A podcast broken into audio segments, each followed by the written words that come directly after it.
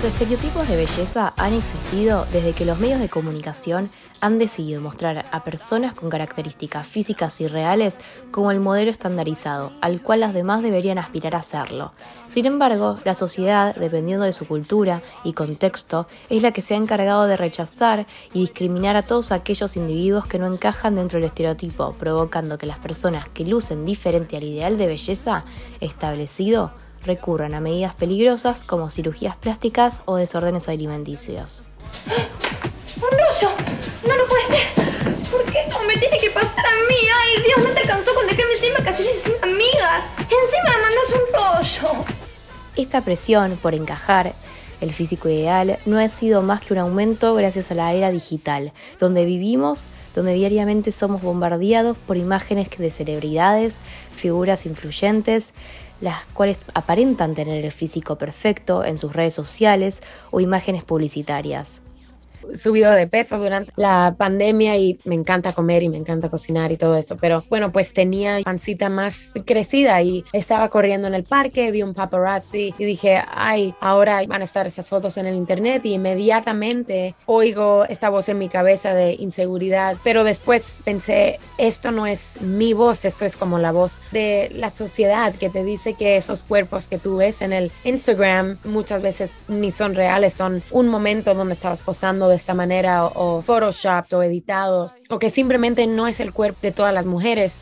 No obstante, a partir del año 2012, un movimiento llamado Body Positivity resurge con fuerza, buscando promover la aceptación y el empoderamiento de la belleza, no estereotipada y con menos retoques digitales en medios publicitarios y redes sociales. Basta de compararte con lo que ves en las redes sociales. Nadie va caminando por la vida viéndose así. Caminamos así, normal.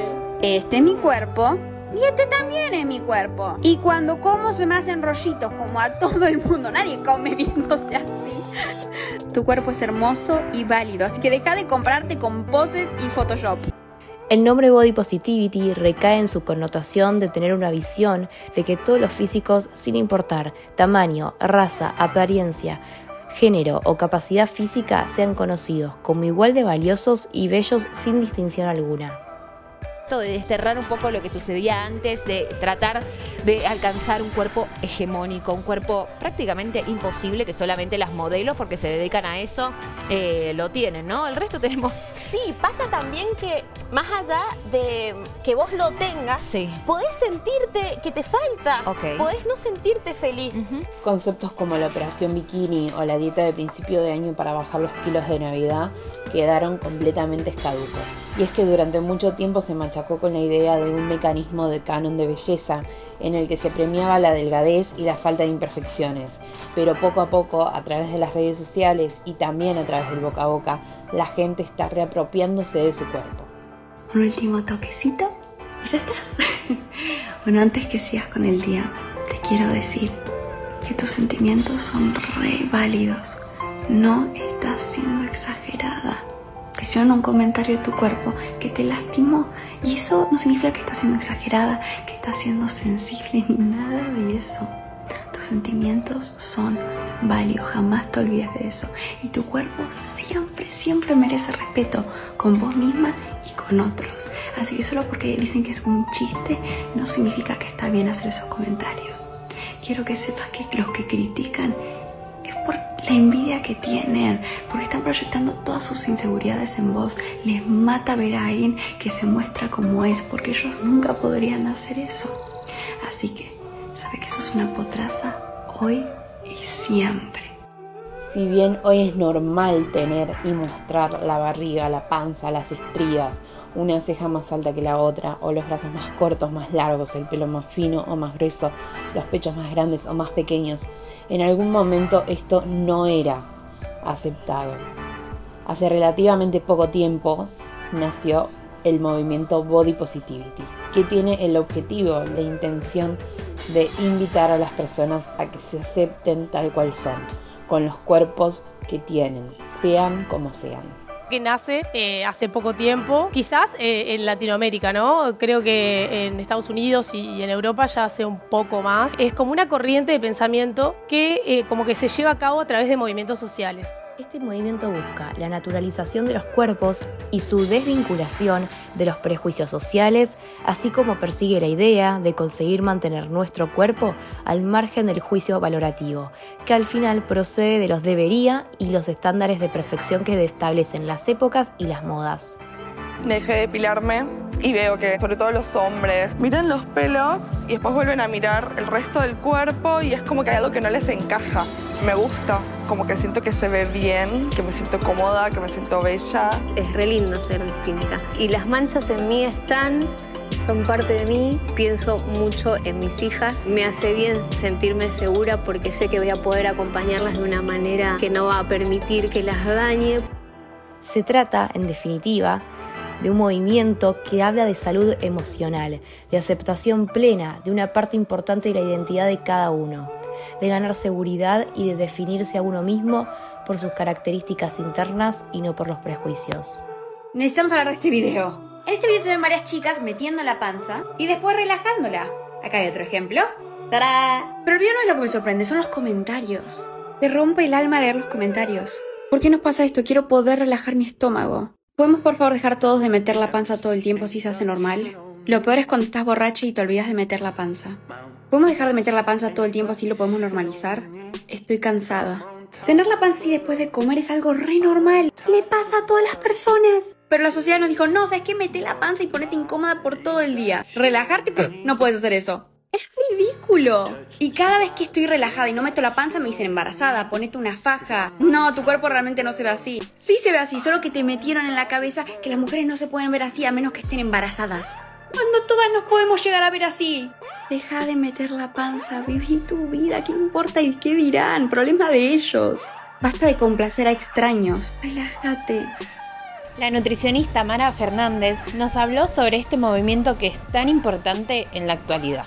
El movimiento Body Positive, cuya traducción argentina significa el positivismo corporal, más allá del cuerpo, hace referencia a la estética en general. Es un movimiento que busca visibilizar y concientizar sobre la realidad del cuerpo de la mujer en todos sus tamaños y en todas sus formas. Hoy no me sentí potraza, no me sentí con 100% amor propio. Me estaba probando este vestido y me sentí muy insegura. No sé si es porque me estaba por venir la menstruación o qué, pero también hay cosas que nos lavaron el cerebro por tantos años que a veces es difícil sacarse esa vocecita de la cabeza. Yo tengo normalmente una autoestima altísima gracias a terapia, a muchos tips psicológicos que hice, pero parte de este proceso es que hay algunos días que no nos vamos a sentir 100% y eso está bien, es normal. Hay que dejar que esos sentimientos pasen y mañana es un nuevo día. Acá, por ejemplo, estoy empezando a decir cumplidos, a decirme potraza, a empezar a bailar y poco a poco de vuelta me voy a sentir bien. Es parte del proceso. Es un movimiento que se creó en 1967 con una campaña en contra de la discriminación pública, en contra de las personas obesas y su lucha por sus derechos. Y mucho más tarde los activistas comenzaron a pedir respeto no solo por la gente con obesidad, sino también con las personas con, discapacidad o que presentaban cicatrices, quemaduras, personas con eh, diferenciación de género, transgénero, etc. Marsha B. Johnson, convertida en un icono de la lucha por los derechos LGTBI. Marsha era afroamericana, transexual y se dedicaba al negocio del sexo. Su cuerpo apareció en extrañas circunstancias, eh, muerto, flotando en el río Hudson de Nueva York. En su momento la policía dijo que se había tratado de un suicidio, pero sus amigos no se quedaron conformes con la versión policial y la investigación se abrió hace unos cuantos años y las causas de la muerte todavía siguen siendo un auténtico misterio. Aquí en Argentina se empezó a anclar más o menos en alrededor del 2007 como respuesta a un body shaming o el cuerpo avergonzado con aquellas personas o mujeres sobre todo que se avergonzaban por su estado físico. Si no es tu cuerpo no tienes por qué opinar. Si no es tu cuerpo no tienes por qué opinar. Sin nada bueno que decir, la boca no debes abrir. Si no es tu cuerpo no tienes por qué opinar. Aceptar el propio cuerpo se vuelve muy importante porque cambia mucho la manera en que nos relacionamos con nosotras mismas y con las demás, con nuestros pares. El objetivo del movimiento es estar en contra o de alguna manera mostrar nuestra oposición contra los estándares de belleza impuestos por la sociedad y por la sociedad de consumo. Es como despojarnos de aquellos complejos que no nos permiten ser nosotros mismos y que nos llenan de miedos y de traumas sobre nuestra propia mirada. Sostiene que podemos tener múltiples bellezas, que cada uno puede ser particular y singular y único tal cual es. Para poder poner en práctica esto que explica la nutricionista Mara Fernández, creadora del Instagram Hablar Sana, desde la plataforma de psicología dejan varias claves para que se puedan trabajar y mejorar la aceptación individual. 1. Aceptate. Existen cosas que se pueden cambiar a lo largo de nuestra vida y cosas que no. Intentar controlar lo que no está en nuestras manos es como chocarse contra el muro. Uno que genera mucha frustración y que nos impide danzar. Si hablamos del cuerpo, también hay cosas que se pueden cambiar y modelar, pero otras que no. Vivir queriendo cambiarlas no te hará quererte más o ser más feliz. Al contrario, te traerá sufrimiento. Pero si tomas lo que tienes y lo aceptas, podrás crecer en otros sentidos a nivel personal. Voy a decir un secreto. Mucha gente dice, si mi cuerpo se viese de esa manera yo sería feliz. Después de operarme los senos me voy a amar. Muchas personas piensan que todos sus problemas desaparecerían, tendrían amor propio si su cuerpo se ve de una cierta manera. Pero eso no es cierto. No te puedo explicar la cantidad de mujeres que están en el estándar de belleza que conozco que se odian. Este es el secreto. El amor propio se consigue acá. Sí, cambiar tu cuerpo tal vez te pueda ayudar un poco con tu autoestima, pero al final del día gran parte es acá. Por algo tantas chicas hacen tantas cirugías y igual se odian, porque no trabajaron esto.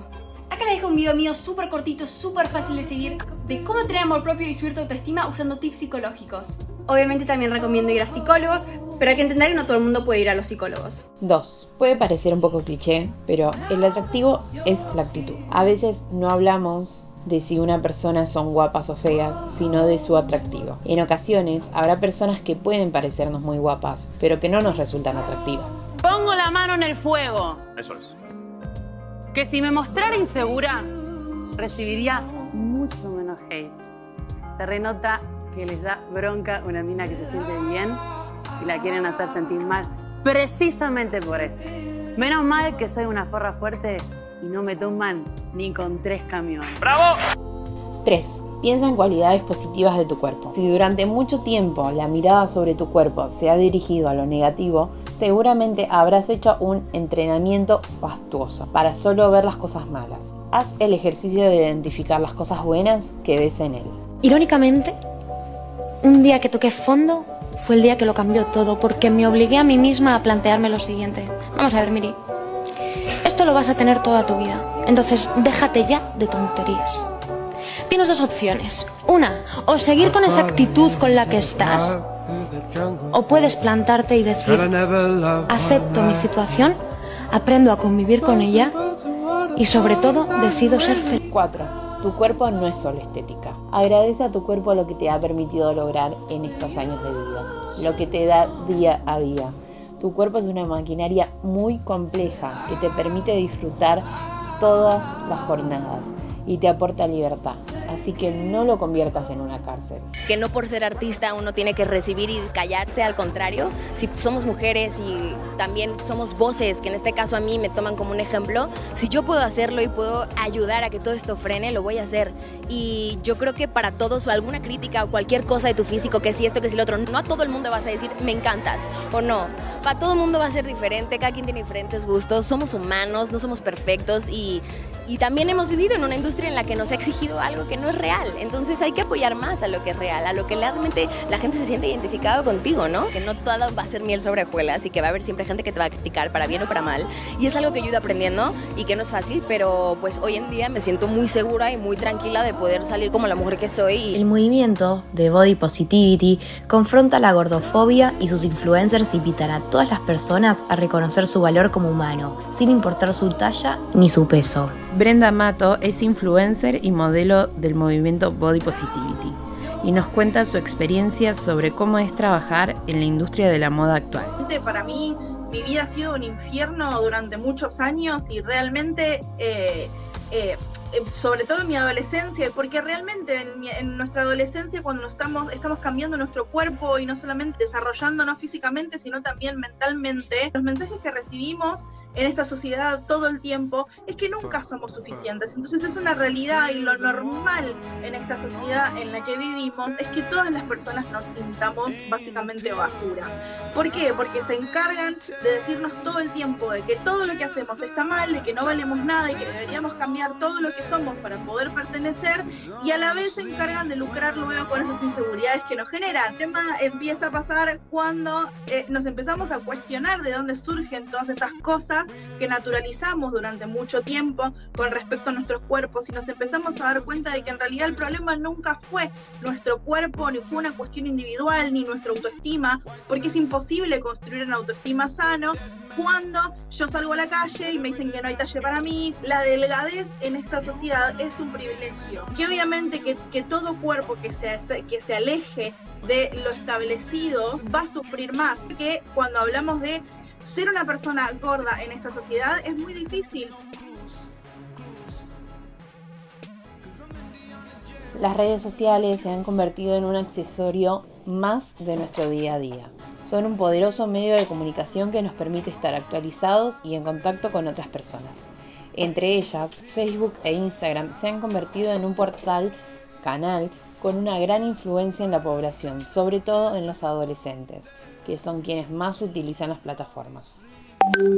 Xian ha pagado miles de dólares para convertir sus facciones en las de un ciudadano asiático. Max, que es el nombre original de este joven de 25 años, tenía cabello rubio y ojos azules. Su obsesión por la apariencia asiática la ha llevado a pasar hasta 10 veces por el quirófano. El sociólogo especializado en redes sociales, Santiago Balinki, nos habló al respecto. Los centenias, los nacidos eh, a fines del siglo XX, entre 1995 y 2000, son quienes más, bueno, dado que nacieron ya con estas tecnologías, se, considera que son más dependientes de las redes y las ven más como naturales y más eh, fundamentales, ¿no? como parte de un derecho humano tener acceso a una buena conectividad a Internet y bueno, gran parte de su sociabilidad se da básicamente a través de Instagram en su mayoría.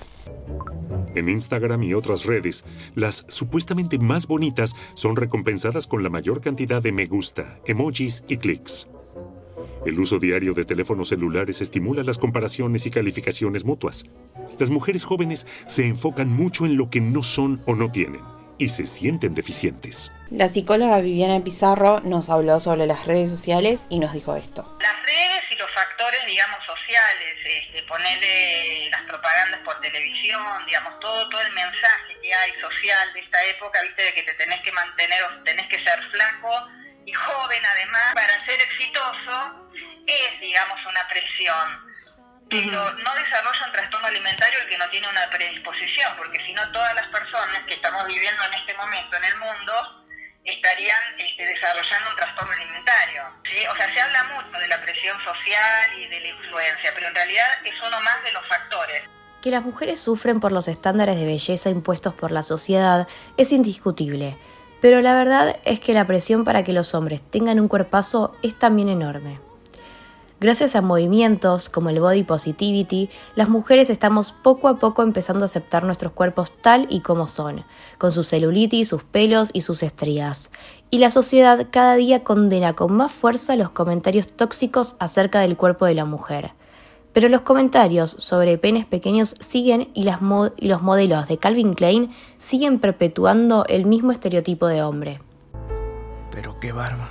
Si yo tuviera una barba así, me vería más atractivo. Aparte, está marcado, de seguro todas las chicas mueren por él. La nutricionista Mara Fernández concluyó al respecto. Es real que con la lucha del feminismo y de la igualdad de género, la mujer también tiene la presión del cuerpo más que, la, que el hombre. Eh, en esta batalla que venimos librando hace unos años por eh, conseguir los mismos puestos de trabajo y conseguir estar en las mismas posiciones. También estamos en esto de ser perfectas amas de casa, ser perfectas madres, ser perfectas profesionales y a eso se le sumó tener los cuerpos perfectos. para mostrar que no somos vulnerables y que podemos con todo. Se nos carga también esta morichila, ¿no? La de eh, dale, dale que podés, eh, nada nos va a tirar abajo, no somos frágiles. Y ahí es donde no queremos mostrar esa vulnerabilidad, esa fragilidad y esa frustración. Pero tenemos que demostrarla porque somos seres humanos y el día que aceptemos que no podemos con todo, también libraremos esa gran batalla que es la de mostrarnos que somos mujeres.